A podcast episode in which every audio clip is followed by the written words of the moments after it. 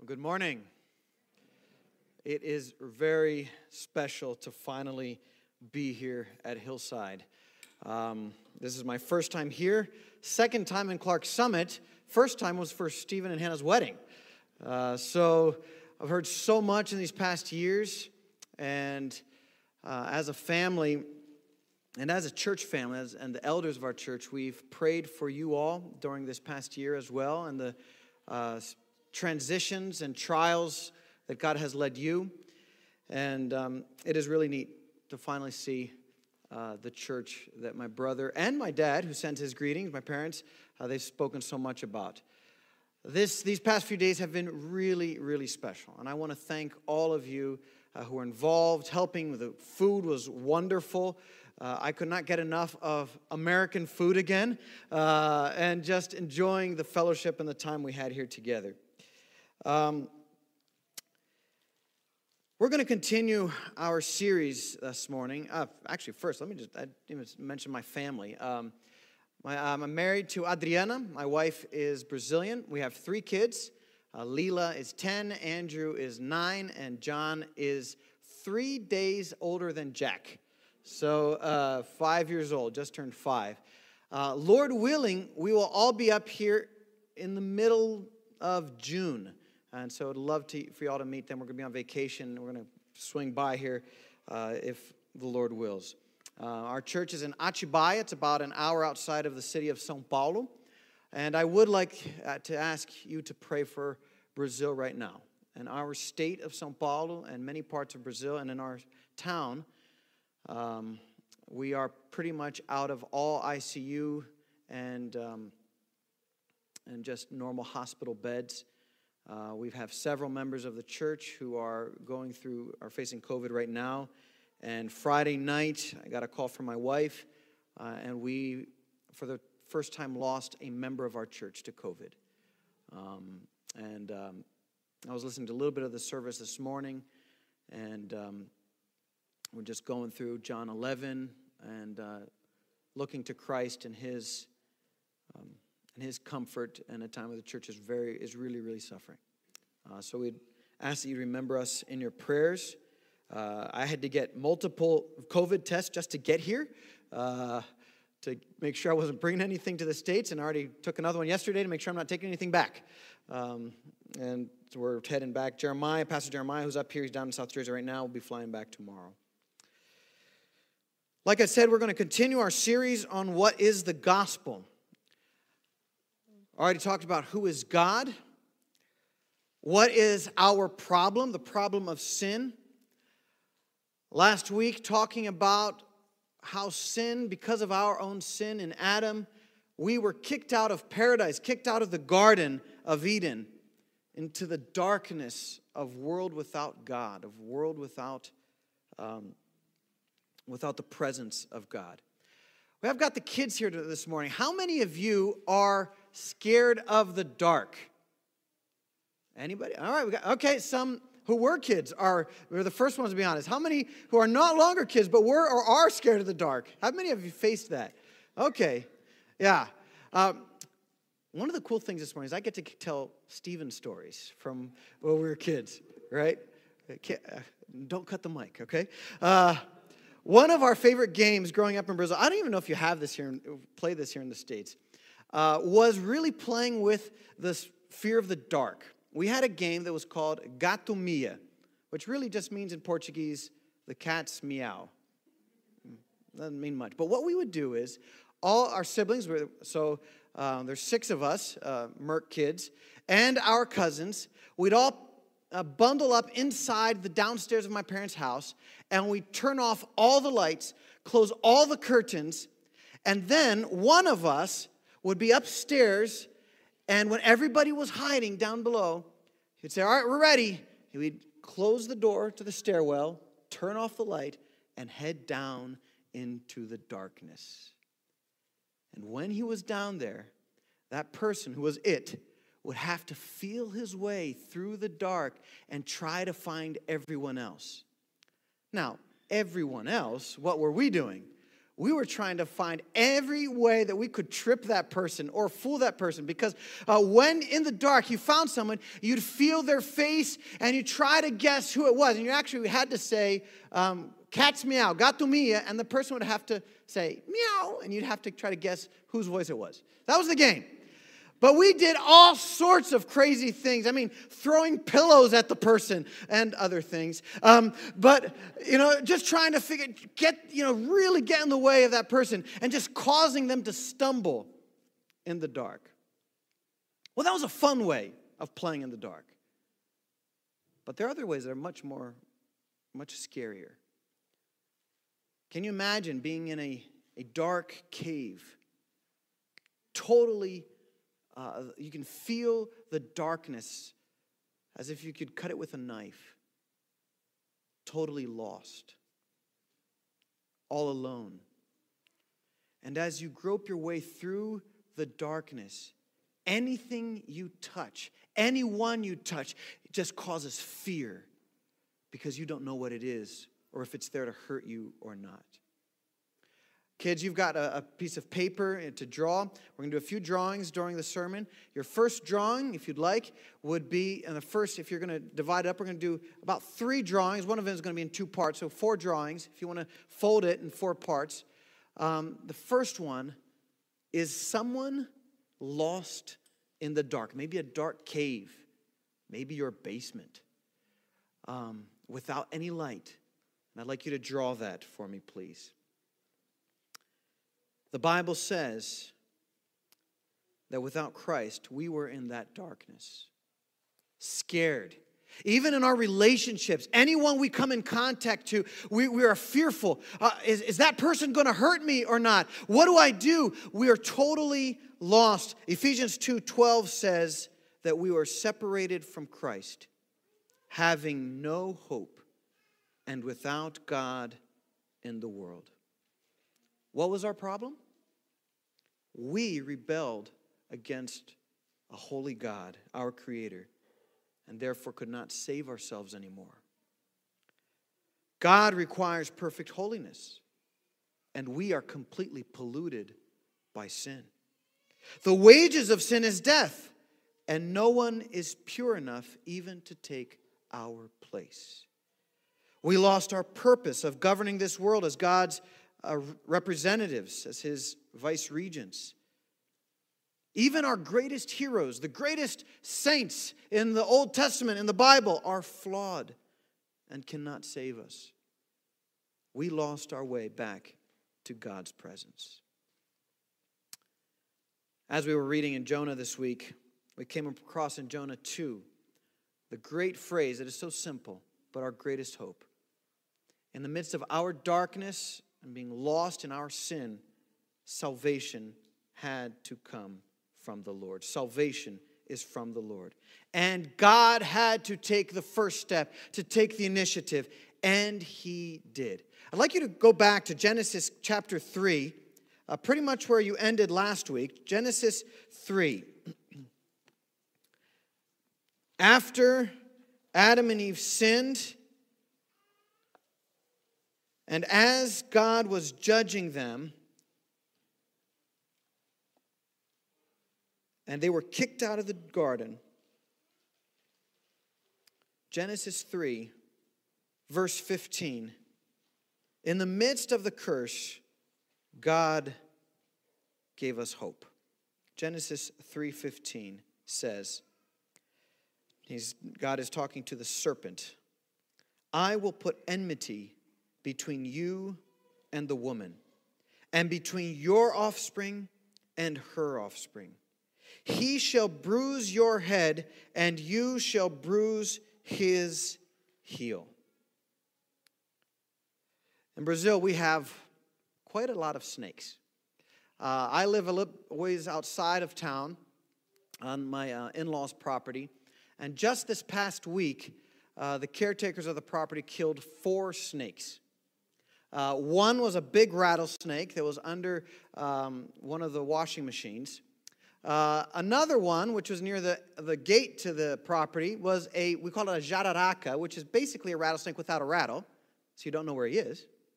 all right, which is about the same size. And then up towards my house, a little bit higher up on the hill, there are two baby jararacas, and we're still looking for the mommy. Uh, I hate snakes. I, I, amen. Right, that's right. You know, um, and uh, I, I hate them, and, and it, it's just, it's just. When we were kids, Stephen even got bitten by a rattlesnake. Um, and that's, how, that's why he's like this, you know, all, till now. No, I'm just kidding. uh, I got the pulpit this time, you know. uh, it, they are just dangerous. They're fearful. But that's not what God is talking about here. To me, a good snake's a dead snake. But what he's talking about to this serpent is that our tempter, our enemy, the one whom we followed after sin and temptation, we need a deliverer. We need a snake killer. We need a dragon slayer. We need a hero to come and enter into this world to take care of the problem of sin for us because we can't do it. And God said, I will put enmity. I'm going to start a battle that will go all through the pages of the Bible and I am going to send someone. He will be the descendant of the woman. He will be born of a woman. He will be human and he will fight this battle. The serpent will bruise his heel, but he is going to crush his. And as we travel through the pages of Scripture and, and wonder, who will that be? Who is he? we see that not only is this Savior who is to come, the one who will crush the head of the serpent, free us from our sin, but he is also the light of the world. Isaiah 9 2 says, The people who walked in darkness have seen a great light. Those who dwelt in a land of deep darkness, on them has light shone. Isaiah was pointing forward to the one who was to come. And when we come to the New Testament, we see that it is Jesus. In his birth, we see so many songs and prophecies coming. The light of revelation to the Gentiles is what Simeon says. So this morning, we're going to ask the question who is the Savior? Who is Jesus? And what, what does it mean that, as we sang, that he was totally God, totally man. We're going to start talking about that in this next coming week. There's going to be more about who is Jesus and how could he save us. And the main part of that is he had to be the descendant of the woman. He had to be human, but he also had to be God. Our idea this morning only the Son of God and Son of Man could save me by taking my place. Only the Son of God and Son of Man could save me by taking my place. So I'd like to look quickly with you. We're going to go through several passages uh, of Scripture, so uh, have your Bibles ready. Uh, we're going to first think together what does it mean that Jesus was the Son of God and Son of Man? Okay? Uh, this is what we call in theology the doctrine of the incarnation, and that God became man. A definition of this that um, theologian Wayne Grudem gives us is the incarnation was the act in which God the Son took on human nature. Okay, the Bible teaches us that God is one God in three persons God the Father, God the Son, God the Holy Spirit. And the incarnation, God the Son, He took on human nature. He became one of us. Jesus is fully 100% God and fully 100% man. Not two people, just one. Does the Bible really teach this? Open your Bibles to Philippians chapter 2. Philippians chapter 2. Starting at verse 5.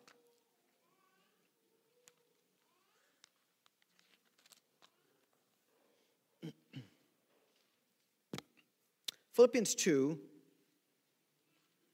we're going to read verses 5 through 11.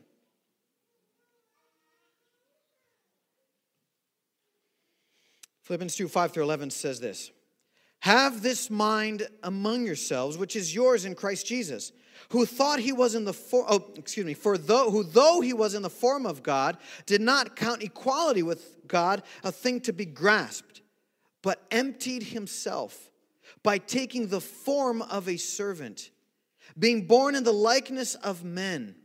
And being found in human form, he humbled himself by becoming obedient to the point of death even death on a cross. Therefore, God has highly exalted him and bestowed on him the name that is above every name, so that at the name of Jesus every knee should bow in heaven and on earth and under the earth, and every tongue confess that Jesus Christ is Lord, to the glory of God the Father. What is this text showing us? He's showing us that Christ Jesus was in the form of God. Now, being in the form of God in verse uh, 6 does not mean that he just looked like God, that he just kind of seemed like God. No, he was truly, actually God. In the same way that he's going to say that he was took the form of a servant, likeness of man. He was, he was in human form. He was God, and then he came and he emptied himself and took on mankind, took on human form. What does that mean? Well, does it mean that he, he, he stopped being God so that he could become human? No. We see in, in the Word of God that he com- continued always to be totally God. It means that he emptied himself not by subtracting, but by adding.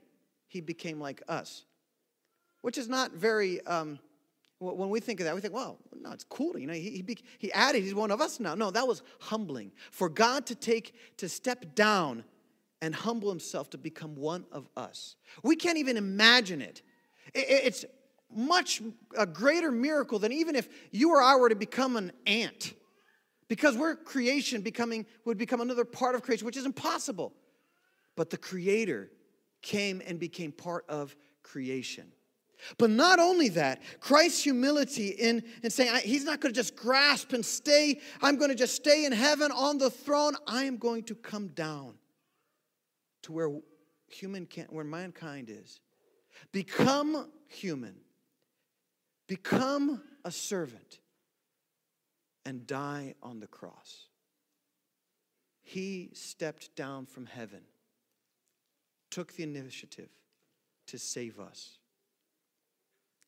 The text continues, therefore, God the Father exalted him, raised him up, so that at his name every everyone should bow, every knee should bow and confess that Jesus Christ is Lord. He is totally God, totally man. If he weren't God, then it would be idolatry to worship him and bow before him. And as man, he came to take our place.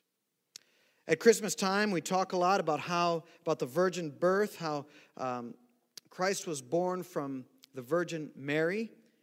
That is in place so that our salvation could happen, so that he could be totally God, totally man. If Jesus had been created in heaven without human parents, he wouldn't be one of us, of the human race, because he wouldn't be descended from Adam and Eve.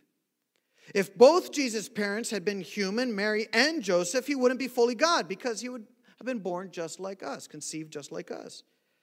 But God's wisdom is incredible, unfathomable. Jesus was fully God, fully man. His mother was Mary, descendant of Adam and Eve, but his father was God. He was conceived of the Holy Spirit. What does that mean?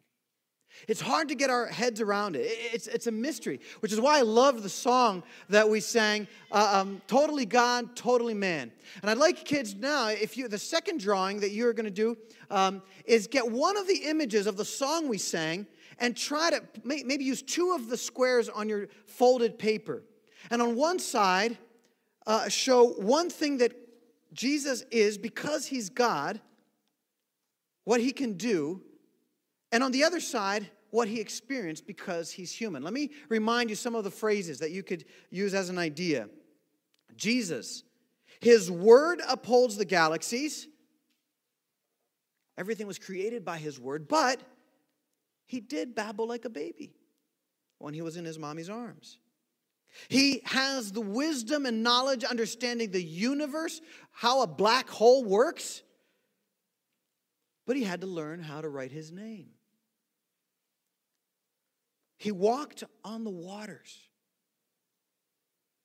But he also got tired, had dirty feet on the dusty roads. He knows what it's like to lose a friend. How many of us have suffered from that these last few months year? He cried, but he also had the power to bring him back to life. Totally God, totally man, both in one, the great I am of the Old Testament, of the Bible. He fulfilled God's plan to save the world, being totally God and totally man. So, kids, pick, pick maybe one of those or another one. And on one square, um, draw a picture, maybe Jesus walking on the water, but also walking on the dusty, dirty roads of this world. One person, two natures. But okay, what does that mean for us? What is the implication for our salvation? Only the Son of God and Son of Man could save me by taking my place. So we're going to go look at both sides of this. First, that Jesus had to be God to save me, to take our place, and then that Jesus had to be man to take our place. So let's look at this. Uh, the first, Jesus had to be God to take our place. Only someone who is infinitely God, who's totally God, could bear the full penalty of sins for everyone. I'd like you to imagine if I had a debt at the bank, I could not pay my mortgage. And because of that, I would lose my house, lose my home. And then my brother Stephen, who really loves me and suddenly came across a whole lot of money, decides to pay my mortgage. Hint, hint, no. All right? He decides to pay my mortgage and buy back my house so I will not lose my home. So he goes to the bank and he pays it for me. My situation, my problems covered, it's paid for. Now, let's say that you're in the same situation and you also have a large debt, and your house, you're about to lose your home. If Stephen paid for my house, does that mean that yours is covered too? Why not? What's one for one? He, he had enough to pay for me. It doesn't mean automatically everybody's paid for. If he wanted to cover the debts for everyone, what would he have to be? Well, filthy rich, right? He would have to be infinitely wealthy. Jesus paid for our debt at the cross. He took our place. He had to be perfect to take our place. He had to be holy to take our place because, or else, he would have to pay for his own sin because the wages of sin is death. If I sin, I have to die. If somebody's going to die in my place, it has to be someone who is not condemned to die because of his own sin. So Christ came and he offered himself to die in my place. But one person for one person. How would he be able to die for multiple people? For all. He had to be infinite, he had to be God himself. And that's what we learn in the scriptures. Salvation from the Lord, only truly God could save us. Only truly God could reveal God to us. Only truly God could, by his sacrifice, pay the infinite price of our sin. Please open your Bible in John chapter 1. Another place where we see uh, this being taught. Uh, it was fascinating as I was preparing this to look through and just see how many places in the Word of God we are taught that Jesus was man and God, and how essential that is for our salvation and for our life as Christians, our sanctifications. John chapter 1, verses, we're going to pick a few parts here, pick a few verses here. Uh, verses 1 through 5. John 1, 1 through 5. In the beginning, was the Word, and the Word was with God, and the Word was God. He was in the beginning with God. All things were made through him, and without him was not anything made that was made. In him was life, and the life was the light of men. The light shines in the darkness, and the darkness has not overcome it. The Word of God, Christ, was God. He is the creator God. Everything that exists was made by him and through him. He is the light that shines in the midst of the darkness of our lost world. Skip down to verse 9. The true light, which gives light to everyone, was coming into the world. He was in the world, and the world was made through him, yet the world did not know him. He came to his own and his own did not receive him. But to all who did receive him, who believed in his name, he gave the right to become children of God, who were born not of blood, nor of the will of the flesh, nor of the will of man, but of God. You see here that when Christ came, he was that light that suddenly shone in the dark cave where we are lost as mankind trying to, to live some way to find some, something to, to, to save us, afraid. But the light shone, Christ came. Now, it says that many turned their backs on the light.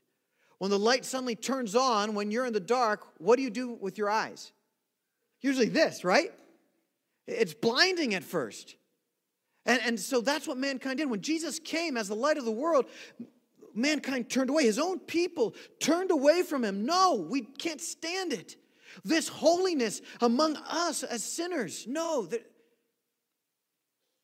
But those who did believe, those who the Spirit called, who came and repented, placed their faith in Christ Jesus, He gave us the power to become children of God, to be saved to be born again. Look at verse 14. And the Word became flesh and dwelt among us. And we have seen his glory, glory as of the only Son from the Father, full of grace and truth. The Word, God became flesh. He put on human nature a human body, and he dwelt among us. The, the word for dwelt here is actually the word for um, pitching a tent.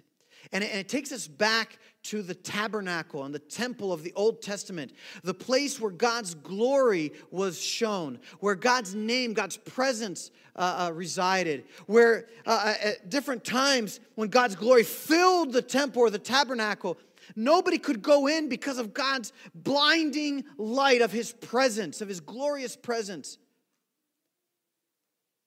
There were curtains in place. Remember at the when Adam and Eve were kicked out of the garden, what did God place at the entrance to the garden? Remember what that was?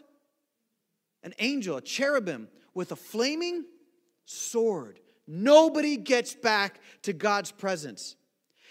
In the Holy of Holies, in the temple and the tabernacle, there was a huge curtain, very thick curtain, that separated the presence of God from everyone else. Do you remember what was drawn on that and, and embroidered on that curtain? Cherubim. And it wasn't just to be a pretty drawing, it was to show no one's allowed in here. Access denied. Only through the blood of the Lamb. So, all through the Old Testament, we see that man, he, he needs God, he needs God's presence, but we can't get there. But then Christ came, God incarnate, and he dwelt among us. And we've seen his glory as the glory of the great I am, the glory of God from the Old Testament of all Scripture. He dwelt among us, he pitched his tent among us. It's as if Jesus came down and God camped out with us. I don't know if you like to go camping. Uh, one of the things we like to do at our family is camping. Usually it's in our front yard. Um, and it seemed to rain every time. Uh, But camping together is just a great way of fellowship, of being around. We're, we're not even in different rooms. It's just, it's one tent or several tents around the campfire. Uh, two nights before I, or a few nights before I flew down, um, we had a special family night and we all uh, set up a campfire and, and we're roasting hot dogs and singing songs and trying to uh, play the guitar. And it's just, and one of my kids says, This is one of the greatest nights of my life. You know, because we're together. That's what Jesus did. Kids, on your other drawing, try to imagine Jesus living with us, maybe camping out with us. Maybe you could draw a campground. And Jesus there sitting with you around the fire, and uh, we're living and fellowshipping together. Verse 18 No one has ever seen God, the only God who is at the Father's side he has made him known. We get to know God because God came down to us. All other religions are about man trying to climb up the ladder to get to God. We're going to find a way, just like the Tower of Babel, remember? We're going to build this big tower in our name and we're going to reach heaven. We're going to get there. We're going to find the way. We're going to do good things. We're going to be great this or that, and, and we're going to find, we're going to meditate, we're going to do this, and, and we're going to make ourselves better to reach God. It just doesn't work. We can never get there. God had to come down to reveal himself to us. Only the Son of God and the Son of Man could save me by taking my place. This is great assurance for us. John chapter 14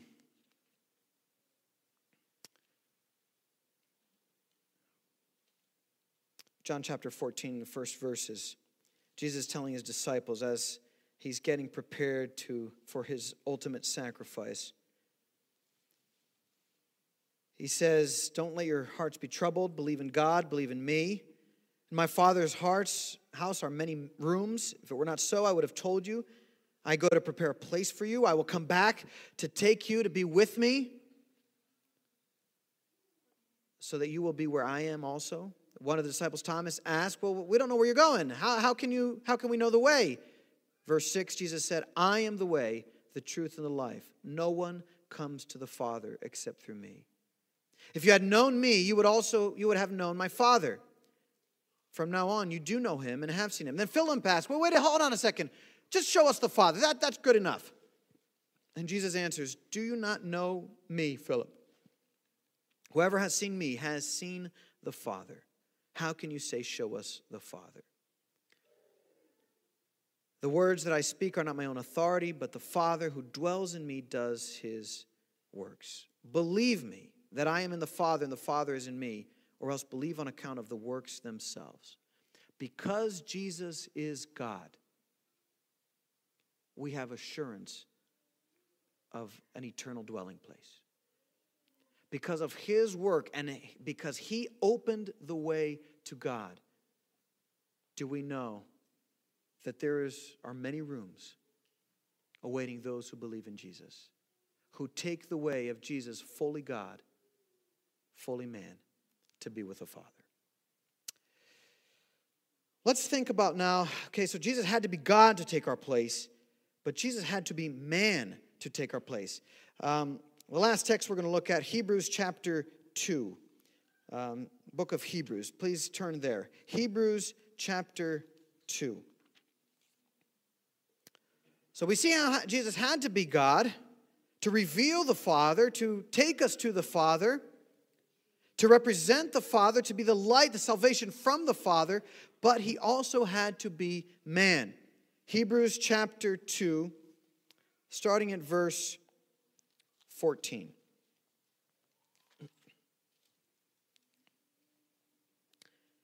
Hebrews 2:14 says, "Since therefore the children share in flesh and blood, he himself likewise partook of the same things, that through death he might destroy the one who has the power of death, that is the devil." and deliver all those who, through fear of death, were subject to lifelong slavery. For surely it is not angels that he helps, but he helps the offspring of Abraham. Therefore, he had to be made like his brothers in every respect, so that he might become a merciful and faithful high priest in the service of God, to make propitiation for the sins of the people. For because he himself has suffered when tempted, he is able to help those who are being tempted. Jesus had to be man to be our substitute, our sacrifice in our place. If you read back the beginning, since the beginning of chapter 2 in Hebrews, you will see that um, Jesus is greater than the angels, he's greater than Moses, he's going to say. An angel or any other could not be sent down to take our place. No other spiritual being would be enough. Why? Because he's not one of us. If he weren't fully man, he could not die for us. A substitute has to be of the same kind. Uh, in Brazil, spare tires are real tires. Back in 2004, I was up here in the States for a year doing a pastoral in- internship at, uh, um, at this church in South Jersey. And um, my Adriana, who is now my wife, she came up with um, her brother and my parents and spent Christmas with us. Uh, we were dating at the time. And we decided to take, I had an old Toyota Corolla 96, uh, down to Washington, D.C. to tour of the Capitol. And as we were, we got down there after a few hours of, uh, of traveling, and I parked in that overpriced parking garage. Uh, as we were walking out to start touring the city, one of the guys from the parking garage ran out and said, Listen, you've got a flat tire. And I, we had already had several problems just getting down there. And I said, I was just so fed up. I said, I'll deal with it when we're done, when we get back. So we spent the day touring uh, the city, went to the museums, walked all over the place. And when we got back, the end of the afternoon, early evening, oh yeah, I have a flat tire I have to deal with. No problem. We deal with this in Brazil all the time. You know, it just pull out the, the spare tire and put it on. When I opened the trunk, however, I said, What's this donut doing here? You know, this looks like a bicycle tire. I had never seen it before for that, at least for that model. And, and, and I saw this little thing in it. I had never even really um, filled it with air. So it was kind of, um, you know, just empty anyways, flat anyways. So I was just, I, I, was, I was going crazy. I tried to find, put it on there. And then we traveled around the city to find a, um, one, uh, anybody who would do a tire repair. It was late at night. There were 10 cars in line. It was just a mess. And what was so concerning for me? Because it wasn't the same kind of thing to substitute. It wasn't another spare tire, it was a different kind of tire. Kids, when you're back at school and your teacher's sick, who substitutes the teacher?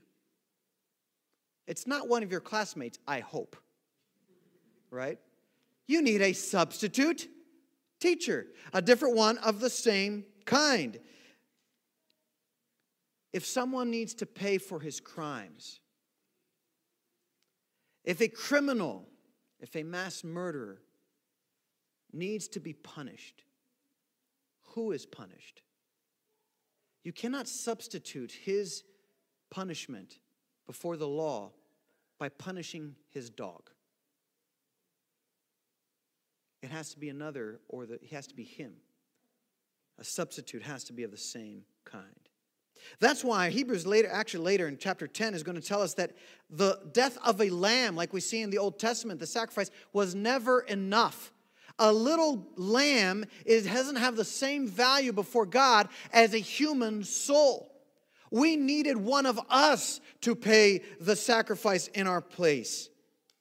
And that's what Jesus did. It says here back in chapter 2 that he partook of the same things. He took on flesh and blood why? Verse 17, verse 14, that through death he might destroy the one who has the power of death, that is the devil. He crushed the head of the serpent on the cross. He took the death, he took the punishment, not just for one of us, but for all of us. Effective for everyone who believes. Why? So that we would not be scared in the dark of our sin and of death.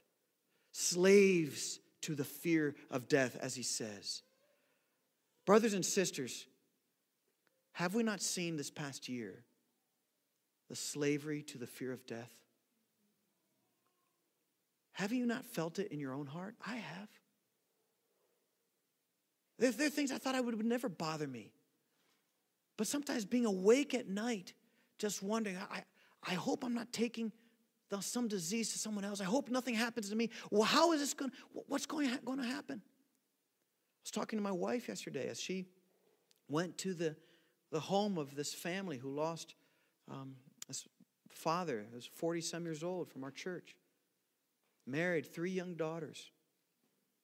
And as she's there trying to comfort them, and as, as death takes hold, and actually, this man's father, I'd performed his funeral a week ago. As, as death has, has hammered this family, it causes us fear and, and trepidation, and, and we don't understand this. What's going on? But when we remember that Christ has already gone before us in our place as one of us, he not only faced death, he faced temptations. He faced every kind of suffering. He knows what it's like, but without sin. And he went before and defeated death. Revelation shows us that Christ, glorified Christ, is the one who holds the keys of death and hell. He's the one who controls it. He's in charge. He is our hope. Brothers and sisters, that's why we can get up in the morning. That's why we can continue living day to day in whatever struggles and temptations. We may be tempted to say, well, yeah, well, it's easy for Jesus because he was also God. He couldn't sin. And that's true. But just because he was God doesn't make it less of temptation or less of a struggle. Those of you who like to do weightlifting, to bench press, I don't. If you're bench pressing, who feels the full weight of the weight?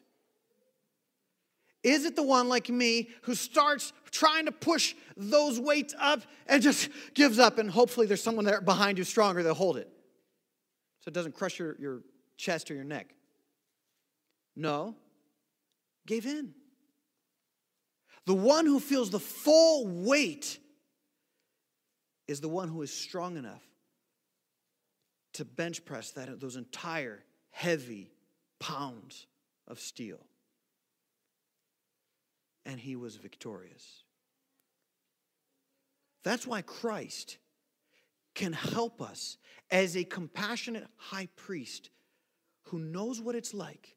He's been through everything temptations and struggles, but he was able to, to win to be victorious. And He's strong enough so that when we face the same trials and temptation and our fight against sin, He can come alongside and help us to not give in to the same temptation.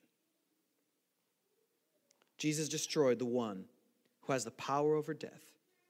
We are fear from that fear, free from that fear, because he gave himself as our sacrifice and was accepted. Only the Son of God and the Son of Man could save me by taking my place. Brothers and sisters, if you're here this morning, I want you to, and as you listen to this, I'd like you to, to see this is not just some theological point. This is about our life, how we go through suffering, how we face temptation how we deal with one another and seeing Christ's humility and humbling ourselves and putting others' interests before ours. Christ's nature, dual nature as, as God and man, is the reason we can worship God because He is among us, praising the Father, and He is teaching His word to us through His word today. If you do not know this Christ as your Savior, then I would invite you to put your faith on Him as the only one who can lead us back to the Father because His sacrifice as God, as man, was accepted in your place.